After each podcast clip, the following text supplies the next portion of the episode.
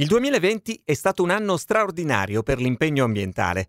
L'incremento della consapevolezza e la maggiore attenzione posta all'emergenza climatica da parte dell'opinione pubblica, dei governi, delle società e infine dei mercati finanziari ha portato a numerose iniziative per l'ambiente, che sono state ampiamente favorite dal mercato sulla scia del particolare momentum politico e commerciale. Se è vero che siamo soltanto all'inizio e che il nostro pianeta non potrà che beneficiarne, è altrettanto vero che investire nel cambiamento climatico diventerà sempre più sfidante. Le ragioni sono due. Per prima cosa, le maggiori prospettive di crescita delle aziende operanti nei settori coinvolti hanno portato a un rialzo delle rispettive valutazioni. Inoltre, queste maggiori valutazioni degli asset legati all'ambiente sono anche sinonimo dell'accresciuta consapevolezza della transizione che si sta vivendo e delle opportunità di crescita che ci attendono. Questa prospettiva allettante sta facendo aumentare il numero degli attori presenti sul mercato e di conseguenza inasprendo la concorrenza. Stiamo parlando principalmente di quelle società attive in segmenti quali le energie rinnovabili, i veicoli elettrici, l'idrogeno, l'economia circolare e gli alimenti sostenibili.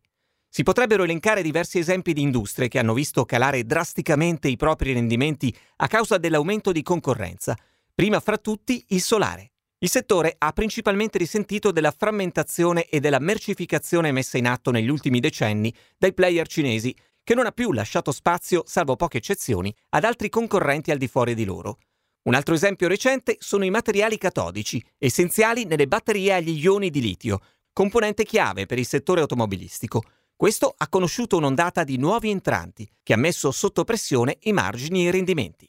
Ancora possiamo pensare al settore dei veicoli elettrici in cui i nomi affermati quali Tesla e NIO sono ora affiancati da diversi altri nuovi operatori, non in ultimo si vocifera che la stessa Apple entrerà nel mercato fra qualche anno.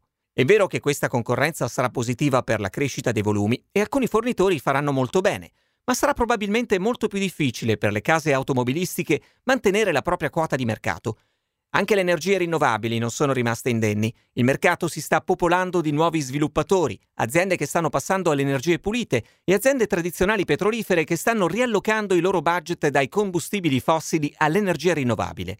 In un contesto come questo diventa ancora più importante selezionare con attenzione gli investimenti azionari con le prospettive migliori. Le aziende di successo saranno quelle con vantaggio competitivo chiaro e sostenibile e i migliori settori su cui investire saranno quelli con elevate barriere all'ingresso e potenziale di differenziazione a livello di prodotto. Una cosa è però certa, siamo solo all'inizio e ci aspettiamo un aumento di investimenti, ricerca e sviluppo e collaborazione internazionale, al fine di permettere una transizione più veloce verso un'economia ad impatto zero. Dal pezzo Perché sarà sempre più complesso investire nella lotta al cambiamento climatico di Simon Webber, lead portfolio manager dell'8 aprile 2021.